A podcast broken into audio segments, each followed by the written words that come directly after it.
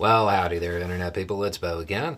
So, today we are going to talk about Maine and the 14th Amendment and Trump and meaningless resolutions and legislation being proposed by Republicans because the never ending clown car of Republicans who are willing to come out and introduce legislation that has absolutely no chance of passing simply to signal to their base is just, well, it's, it's, it's never ending.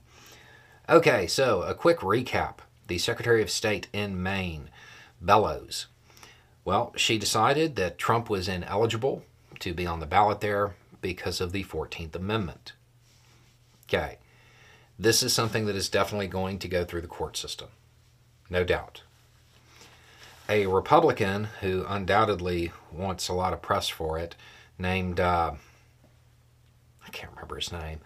Um, anyway, a Republican introduced some legislation to impeach Bellows over this.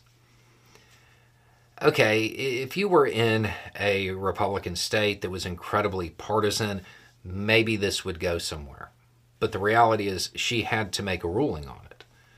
That's it's her job, um, and she stated that the challengers that brought the case forward, that brought it forward, made it clear that Trump, uh, quote, used a false narrative of election fraud to inflame his supporters and direct them to the Capitol to prevent certification of the 2020 election and the peaceful transfer of power.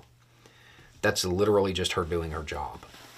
Um, now, you may not agree with her determination, but making that determination is her job. Okay, so let's go to what is the likelihood that she be impeached over this. In Maine, there are 151 uh, seats in what amounts to their house. I think they may even call it a house there.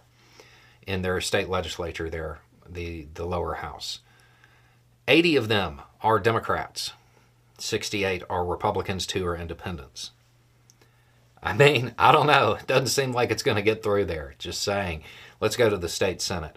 35 Okay, out of 35, 22 are Democrats, 13 are Republicans. The uh, the likelihood of this going anywhere is zero.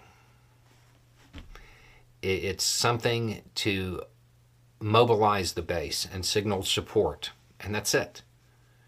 There's not a chance that this is going to occur, and I'm not sure that making a determination that you're kind of required to make is something that really amounts to really amounts to something that could be considered impeachable. So we'll see how this plays out. I'm fairly certain the Secretary of State's uh, job is pretty safe. Anyway, it's just a thought. Y'all have a good day.